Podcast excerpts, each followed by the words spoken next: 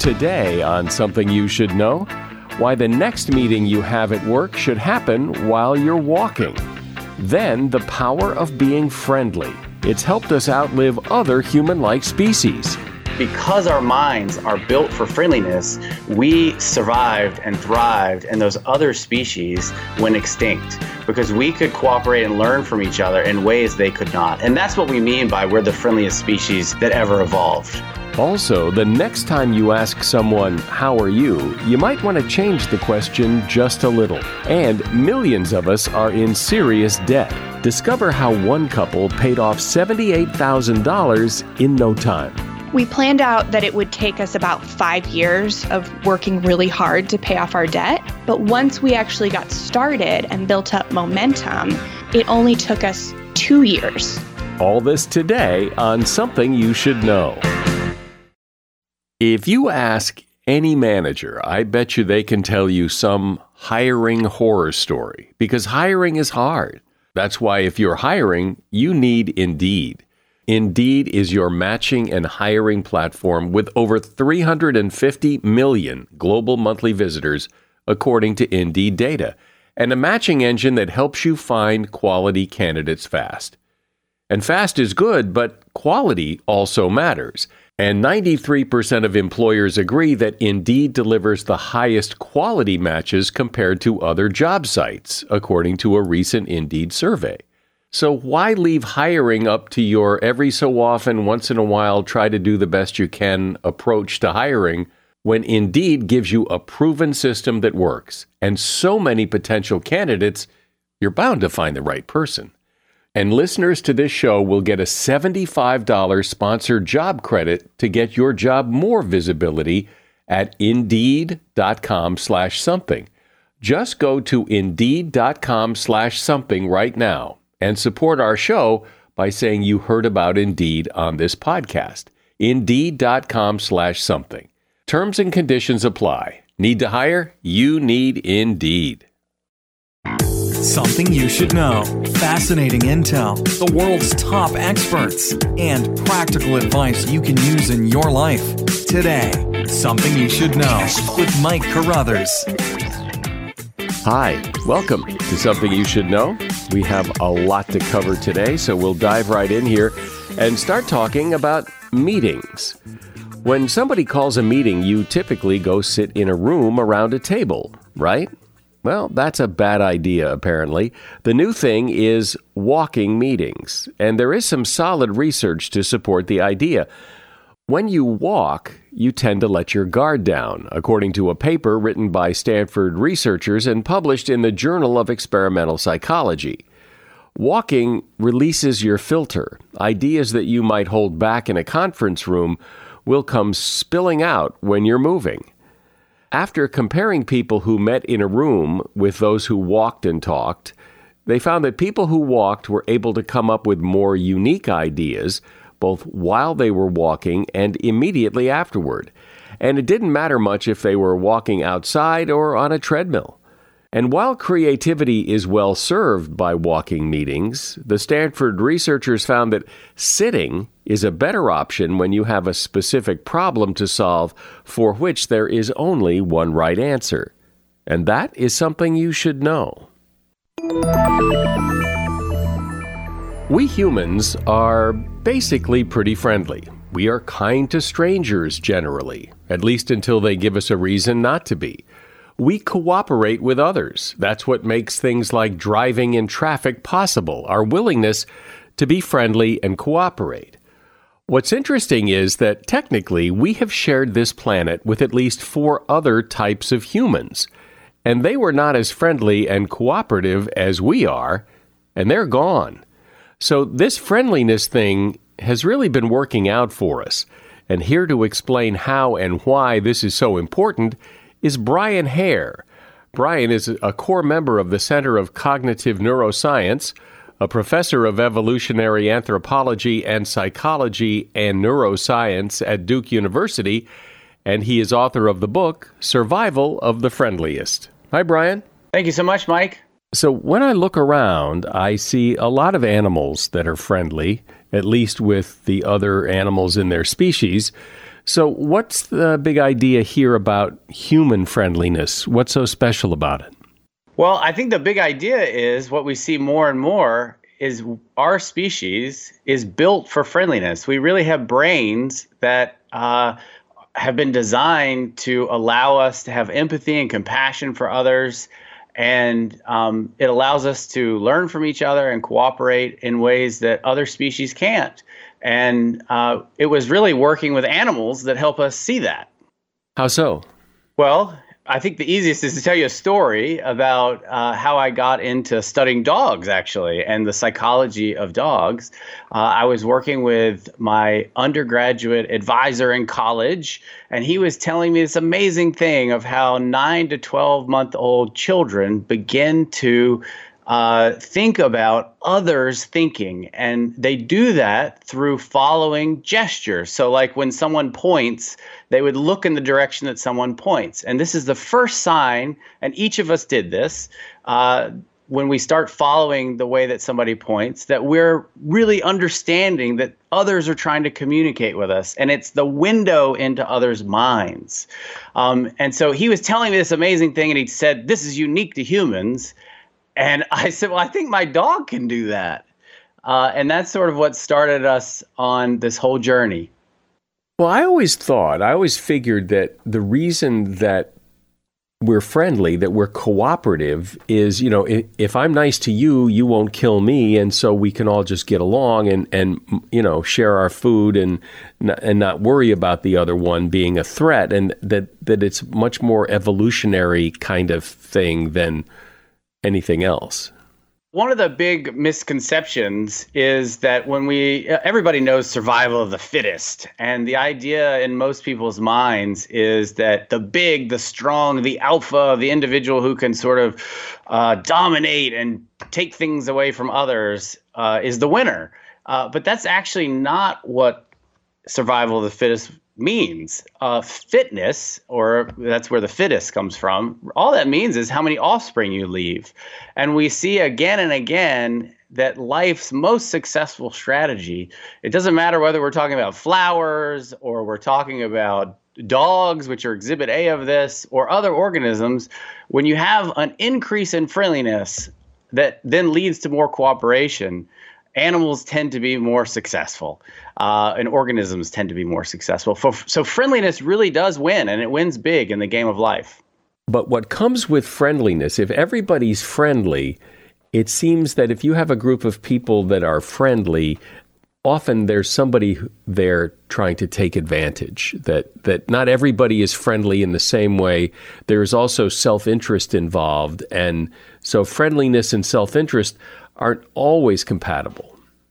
Uh, that's true. Uh, friendliness and self interest are not always compatible, but that's usually the only thing we ever think about. And there's so many examples where uh, actually our self interest completely aligns with being friendly.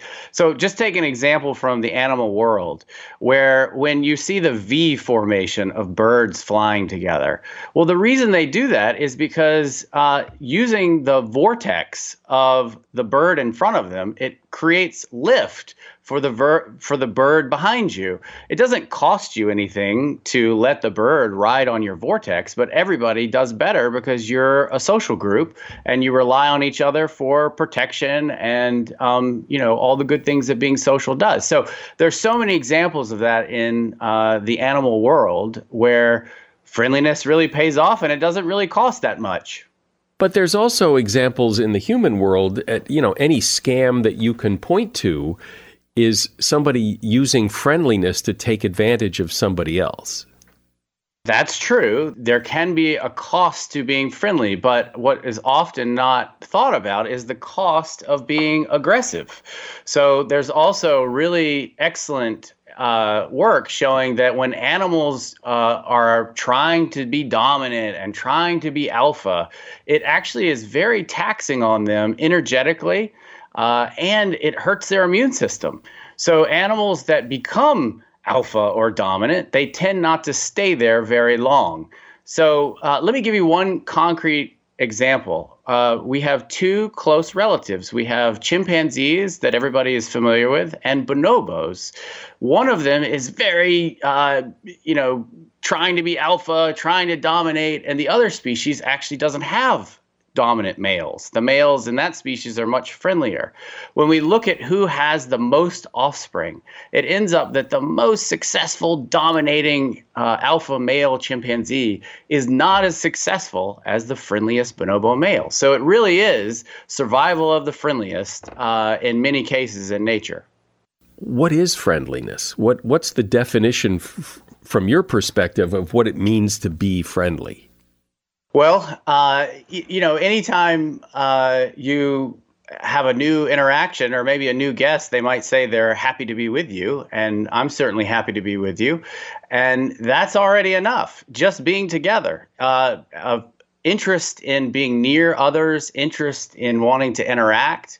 And what we see again and again is their species where fear of uh, another species or another individual is replaced with an interest or an attraction for that same uh, individual, and they become social partners concrete example would be cleaner fish. These are fish that uh, clean the mouths of other predatory fish. They actually eat the dental parasites out of the mouths of other fish.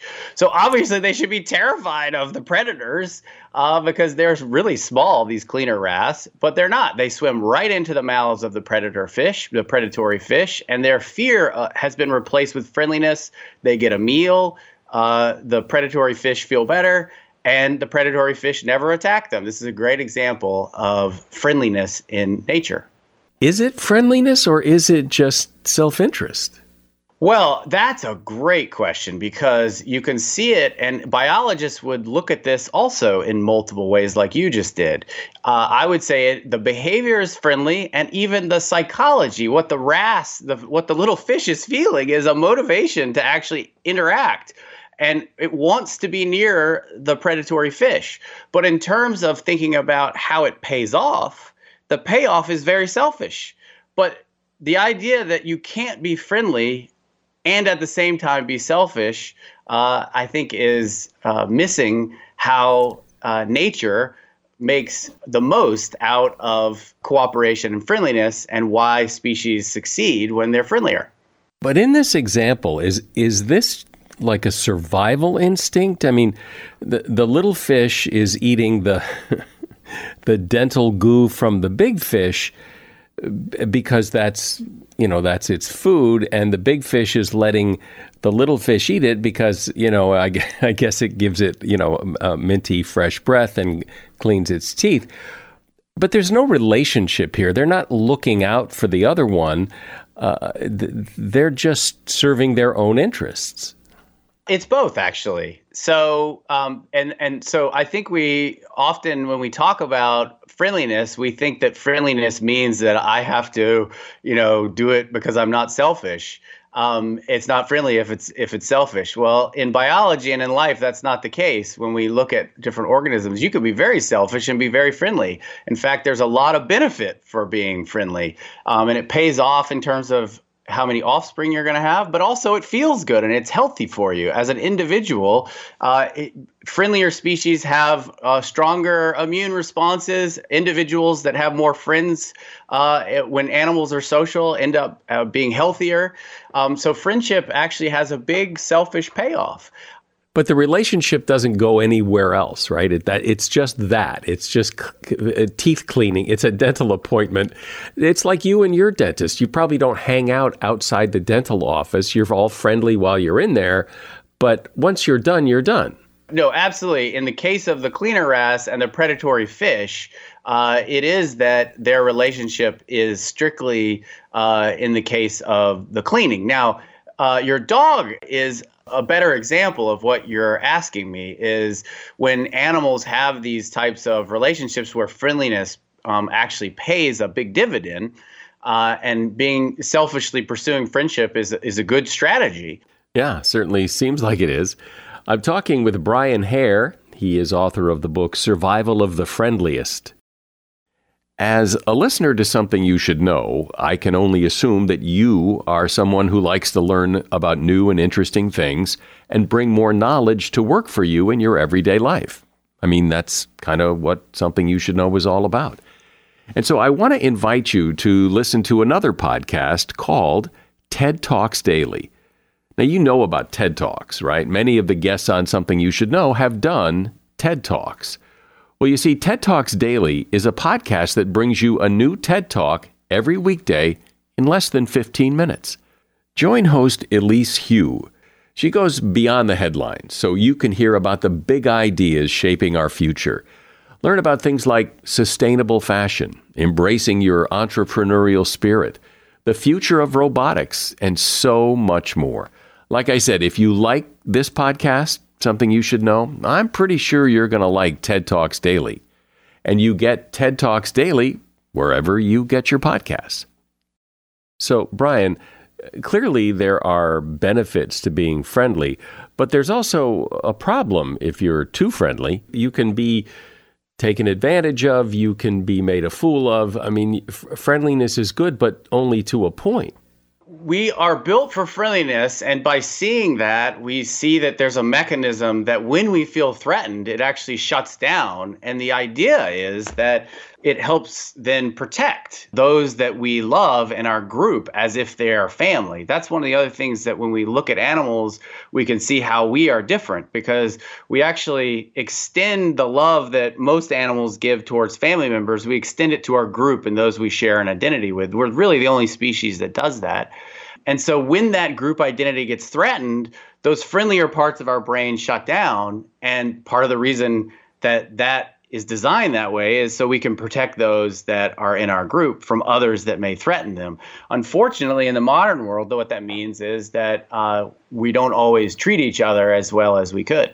Well, what do you what do you mean we're the only ones that do that? It's I, I doesn't every animal. I mean, a mother protects her cubs. Uh, we're, we're not the only ones that do that you're right there is that other animals uh, are nurturing and loving and if we th- take a, a, a, mother bear for instance i mean what's more beautiful than a mother bear playing with her young nursing uh, she, she would do anything to protect them because she loves them so much. But that's exactly the point is that the same moment that she is so nurturing and loving is exactly the moment she's most dangerous. And so what we've seen is as humans became friendlier, we actually have a new type of social category. We are the only species that can recognize strangers, individuals we've never met before, as being part of our group. We have these group identities where we have markers so that we know that, oh, I've never seen this guy before, but he's in my group or she's in my group. And we then can love them and care for those individuals we've just met are just getting to know as if they were family. And we're really the only species that can do that. But at the same time, just like a mama bear protecting her young, we will protect our group with the same ferocity that a mama bear would protect her offspring. It sort of sounds like what you're saying is friendliness is good, except when it's not.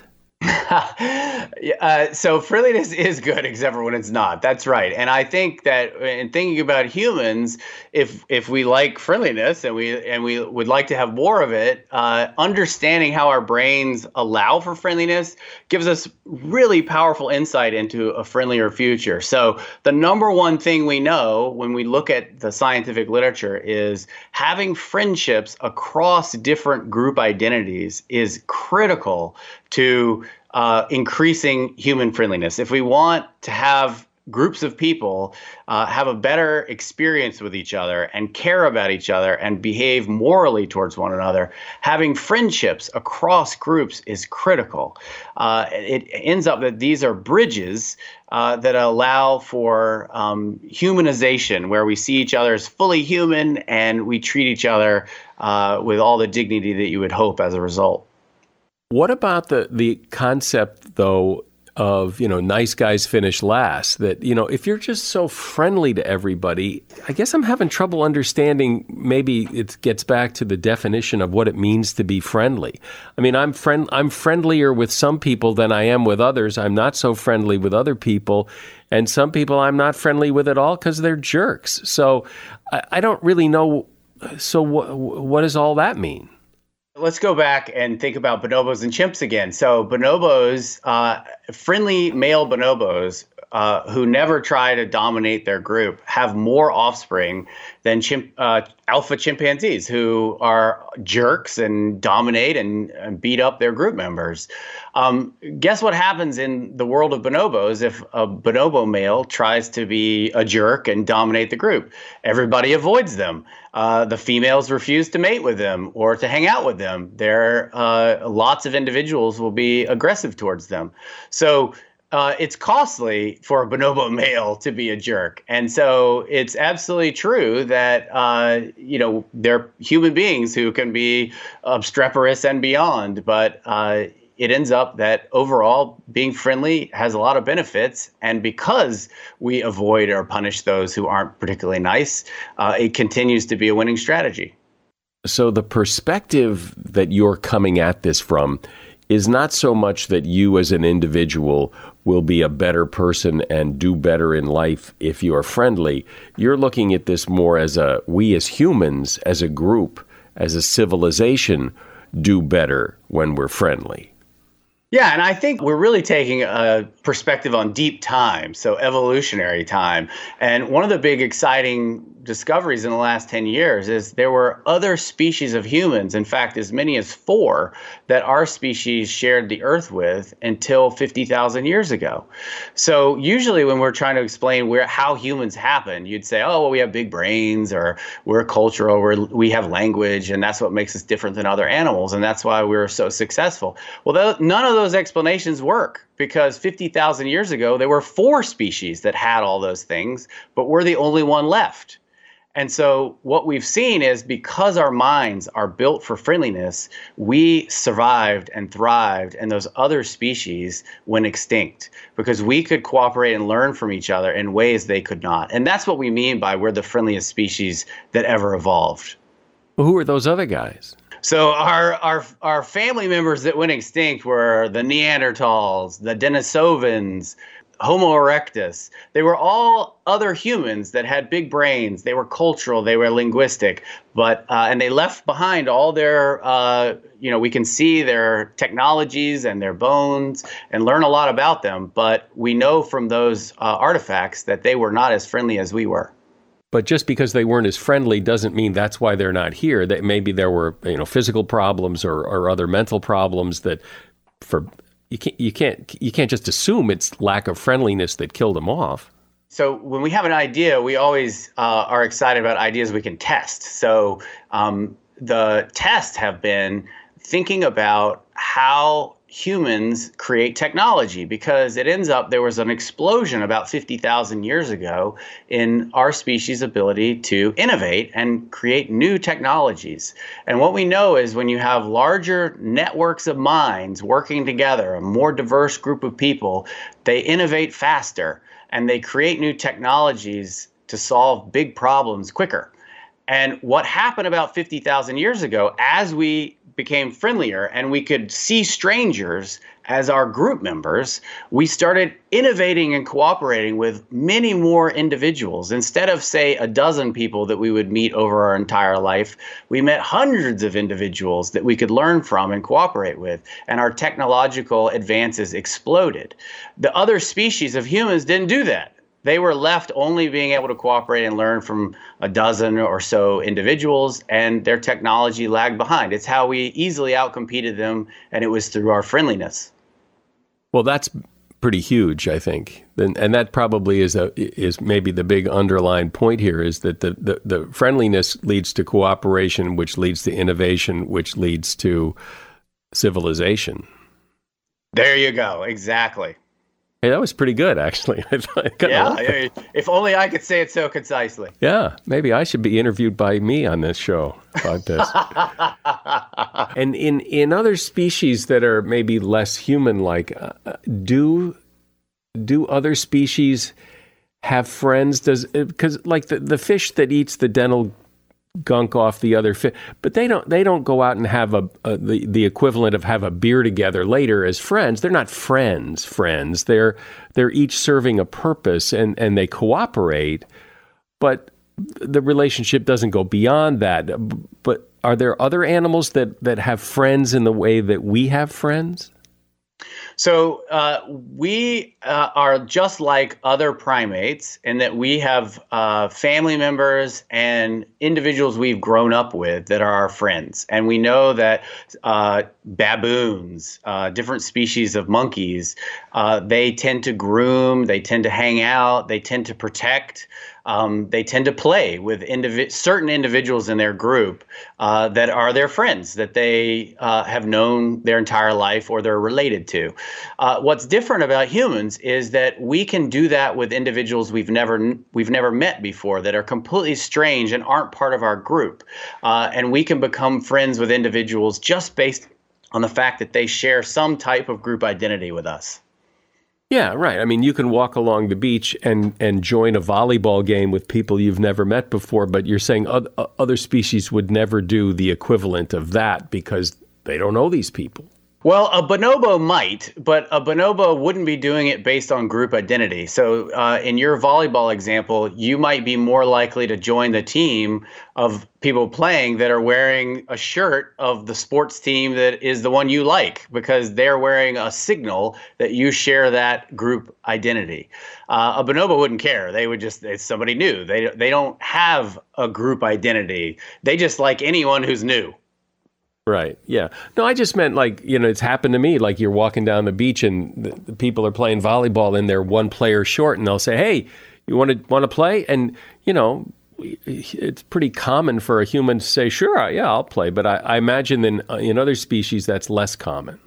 Yes, so that is something that's special about humans that we can sort of see new individuals and oh, they like volleyball, I like volleyball. Let's let's be friends, and instantly you can join that group uh, and have a really meaningful social interaction and maybe even a friendship. But that, and that is exclusively human. That is a human thing, and that's what we think we're built for when we're talking about built for friendliness. Is that is the friendliness that allows us to cooperate and learn, learn from each other and then innovate in ways that other animals can't. It's because we can be friends with strangers, people we've never met before. Well, I've never really thought of this before. I mean, yeah, people are friendly because well, that's what we do, but but clearly it's it's so important to our survival to be friendly and cooperate. It's really interesting to hear this. My guest has been Brian Hare. He is a core member of the Center of Cognitive Neuroscience, a professor in evolutionary anthropology and psychology and neuroscience at Duke University and he's author of the book Survival of the Friendliest. And there's a link to his book at Amazon in the show notes. Thanks, Brian. Those were great questions, Mike. I really appreciate it. I'm sure some people get through life without ever having to struggle with debt. But I think most of us have to learn about debt the hard way. And it is hard to find yourself drowning in debt while it seems that everybody else has their financial house in order. It's just you who can't quite figure it out.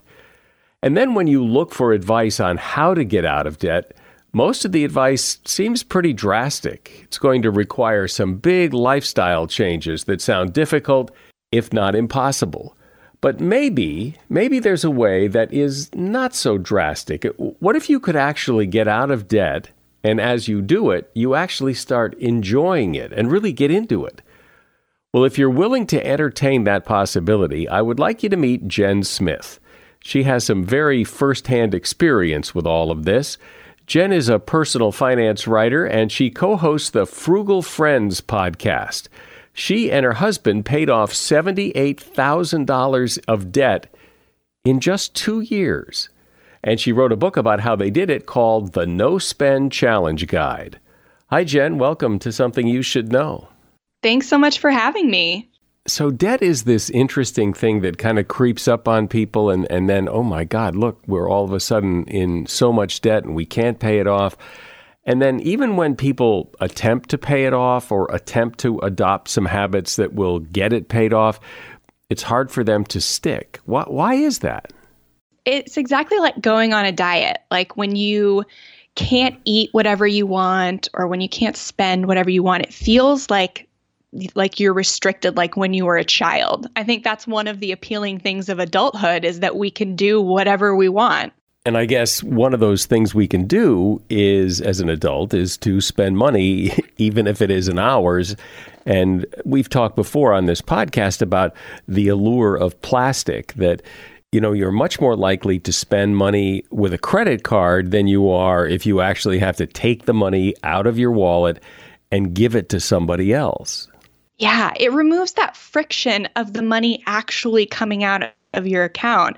And we're seeing the same thing with the uprising of like buy now, pay later sites. I don't know if you've bought something online and maybe you've seen that thing where it's like pay interest free over four payments or something. It's kind of the same thing where it takes that uh, that guilt and that friction and that pain away from an impulse purchase um, and allows you to pay for it later, whether on a card or in installments. So when people get themselves into debt, it's not something that happens to you. It's not like you wake up one morning typically and you owe all this debt. You do it to yourself. And so I wonder, since you work with people and, and you've been through this process, what is it that people do to rationalize to themselves when they overspend and get deeper and deeper in debt that this time it's okay? so when I was doing it, I think I just rationalized it by by saying like there's no way I can get out of debt, so why would I even try? So I might as well enjoy life now and like make whatever purchases make me feel good now. Um, but it didn't fix anything long term. It didn't make me happier like I thought it would. Yeah. Well, and I think there's too that feeling that if you find yourself $40,000 or $20,000 in debt, whether it's student loan or credit cards or whatever it is, what's another thousand? What's another 2,000? Mm-hmm. It's not going to make any difference. So let's just pile it on. Exactly. And like I was in $50,000 of student loan debt. And then when I married my husband, we added his. So we were at a 78,000. So I was like, there's, I, I made like $35,000 at the time. so I was like, this is impossible. I'm not even going to try. And so it just, I kept making purchases and the interest kept piling up. So I would imagine, and based on what you're saying, th- that the only way you can get out of debt when you have a lot of debt is to change the way you think about it. Because if you think the way you thought, that there's just no point, well then there's no point. So so I would imagine that that that's where it starts. Or how does how does it start? How do you how do you do this? I won't sugarcoat it because I remember how rough those years were that we were paying off our debt and like coming to the realization of what our debt was, what our income was, and what our spending was was I mean that was huge. Like I still get emotional thinking about that season. But in perspective, so we did all that and that was a like we realized we had more debt than we had income coming in for like multiple years.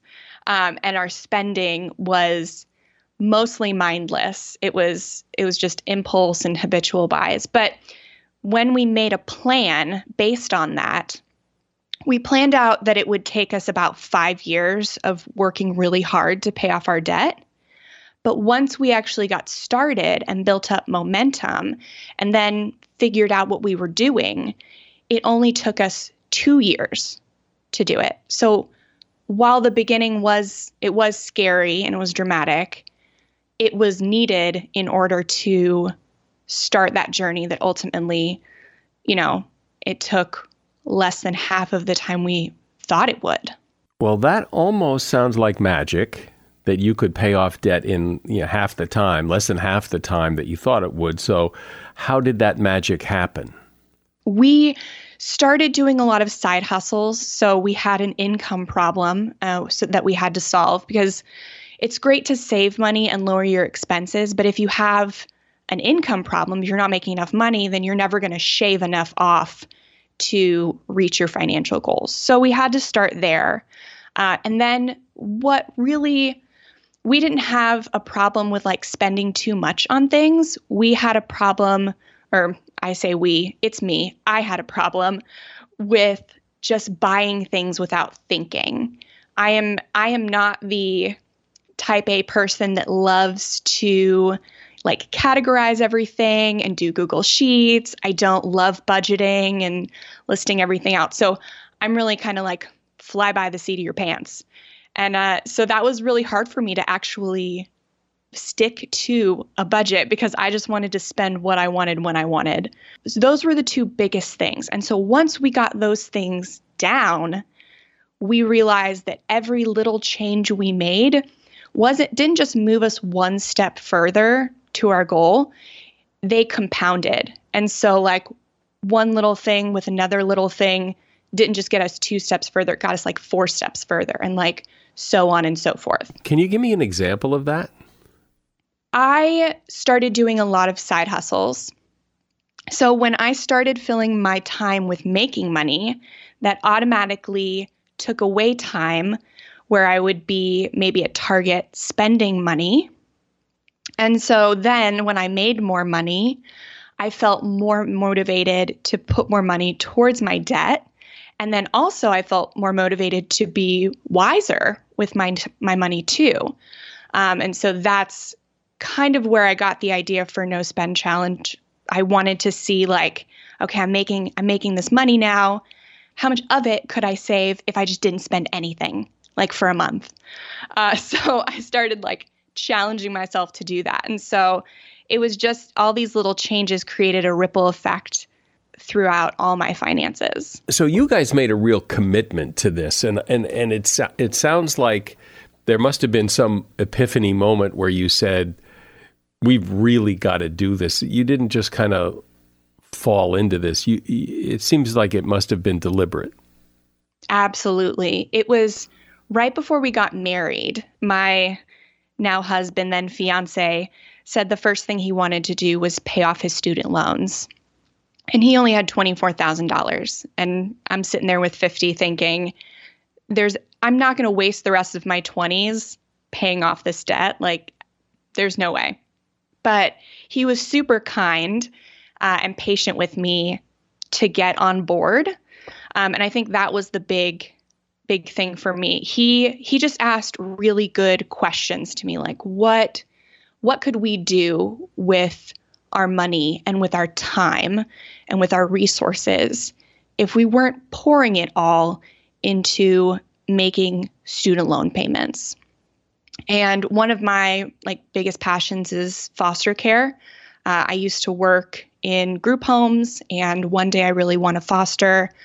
And I know how time consuming that is and how much harder it is with a full time job. So I realized that I could make that dream come true so much sooner if I was debt free. And so that was really the, the catalyst and my bigger why behind getting on board and starting this whole journey.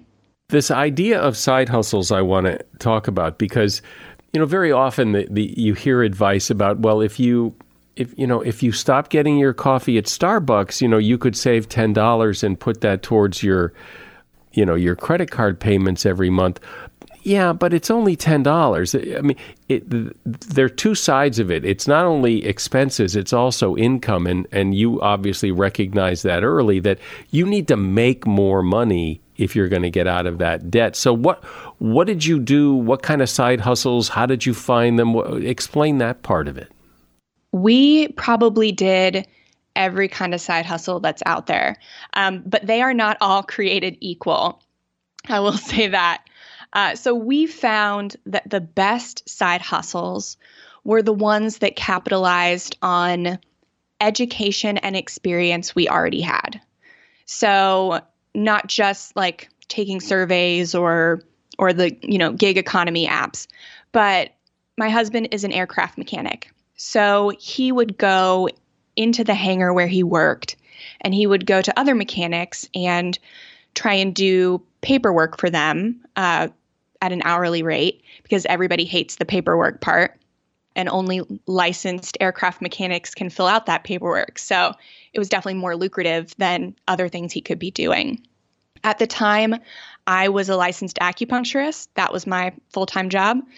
And I went to a uh, drug and alcohol rehab center and I did acupuncture there uh, for hourly pay. Yeah, we just kind of we tried to look for more unique opportunities to freelance in things that we already knew how to do that maybe other people couldn't do. And those were where we did most of our side hustles. Because with those things, you could likely make more money for your time than you would working at a fast food restaurant or a retail store where you could probably get a job for 10, 15 bucks an hour, maybe, but, but th- this probably paid a lot more than that. Absolutely. Because you don't want to spend 20 hours out of your day doing side hustles because that backfires to the extent you are more tired, you're stressed, you burn out quicker, you are spending more money on fast food because you have no time to cook, you have no time to exercise, all that stuff. So you have to think your time is just as valuable as your income when you're trying to reach any goal like really fast. I think that is such a great recommendation and often missing from the typical advice on how to get out of debt, which is to reduce your spending, but to maximize your income, meaning uh, try to find things that you're good at that you, you could get paid more for than minimum wage if, if that's possible. Now, it's not always possible, but if that's possible, you're, you're maximizing your time, and that can go a long way to paying off your debt. Yeah, I've definitely read all of those articles online about how to pay off debt, and I've read all of the advice. And I took it at first. When we got back from our honeymoon, I signed up for every side hustle that I could do in a 24 hour period. And literally within two months, I had contracted shingles at, at the ripe age of 26. I had shingles because I had stressed out my body so much. And so I had to I had to be more intentional about finding different ways because I just couldn't take those articles advice. My body wouldn't let me. So now let's talk about the the paying it off and not getting f- further in the hole. What what's the what's the advice? What did you do that seemed to work? So once we had solved our income problem, the other part of it was spending money, like specifically sticking to a budget, because everyone says you need a budget to get out of debt. It is so essential. And I absolutely agree. But I didn't have a problem with making a budget or designing a budget. And at this point, we had the income to pay all of our bills. So it's not like we had the income problem to worry about. At that point, we had we had a spending problem. I I keep saying we. I had a spending problem. So I had to be more intentional about figuring out why I wasn't able to stick to the budget that I myself had made. And so it really came from trying to find out like why I thought I needed these things, what spending money on these things like really brought for me and, and kind of just like taking a step back uh, so that I could get a, a big picture overview of my spending.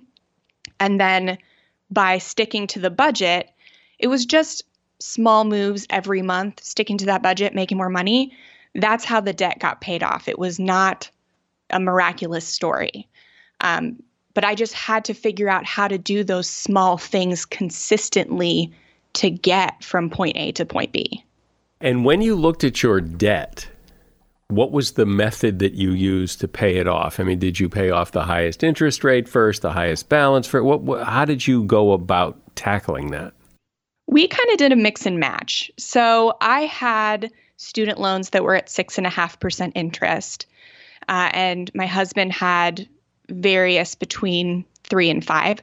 So we started with my student loans um, and if if you or anybody else have had student loans, usually there's a loan for each semester. So I had like six or eight loans within my loan that were just all at the same interest rate. So what we did from there is that we just started with the smallest one and paid that one off. We did the snowball method for that. And we just kept going to the next highest the next highest amount of loan until all six or eight were paid off. and, and my student loans and we could just close out the account. And then we went to my husband's student loans and we did the snowball again. So they were all very close in interest rate. And uh, we just went smallest to next smallest to next smallest until we finished them off. And when you say snowball, you mean that you paid off a loan and then took the payment that you would have made, continued to make to that loan, and applied it to the next loan. Correct, yes. So that the next loan you were making theoretically something like a double payment, and then the next loan a triple payment, so that you accelerate the paying off of the loans. Yep, that's exactly what we did. And it worked. Yeah, it just took doing that every single month for 23 months. And there were some, you know, smaller windfalls that we got along the way, you know, like a Christmas bonus here or there, and maybe some birthday gifts. We might have thrown a wedding check or two there. But it was predominantly just our side hustles and our regular income. And so, how do you respond to people who say, "Well, that's you know that's great for you, but I it it sounds like a life of deprivation. You're focused all on paying off your loans. You're not living your life. And I want to be me, and I just got to be me. And I want to. Were you there? Were you there with me in my head Yeah. when you're saying this? Because this is exactly what I was saying Yeah, while so- we were doing this. And so, what would you say to somebody that, that says that to you? that they're right to an extent. It is a life of, of deprivation. But the more you deprive yourself, right? Yeah, that's not the answer. You're not you selling wanted. it well. It's the more you do it, uh, the short, the less time you actually have to deprive yourself. And it's not all miserable. Just because you're you're depriving yourself of the things you once thought you wanted and thought you needed to be happy. Yes, you are depriving yourself of that. But you actually, along the way, find things that make you just as happy, that you would have never realized made you happy had you not taken the time to step out of your normal life and be challenged enough to find creative alternatives. Don't you find that when w- there's a point at which you're starting to do this, that the momentum builds and you kind of get into it. I mean, in your head, it it be kind of it becomes kind of rewarding, and it satisfies perhaps some things that you used to satisfy by spending money. You're now satisfying internally by paying off debt and getting rid of debt. Absolutely. Yeah. That's one of the things that I found. I would definitely go buy those lattes at Starbucks and I would go spend weekends at Target. Uh, and then when I started putting those things aside, I think the thing that the biggest thing that I missed was like going to bars and restaurants with friends on weekends. And so that was something that I did a lot. And when I said those things are no longer in the budget or maybe only on special occasions, I I found so much more money, uh, first of all, to put towards our debt.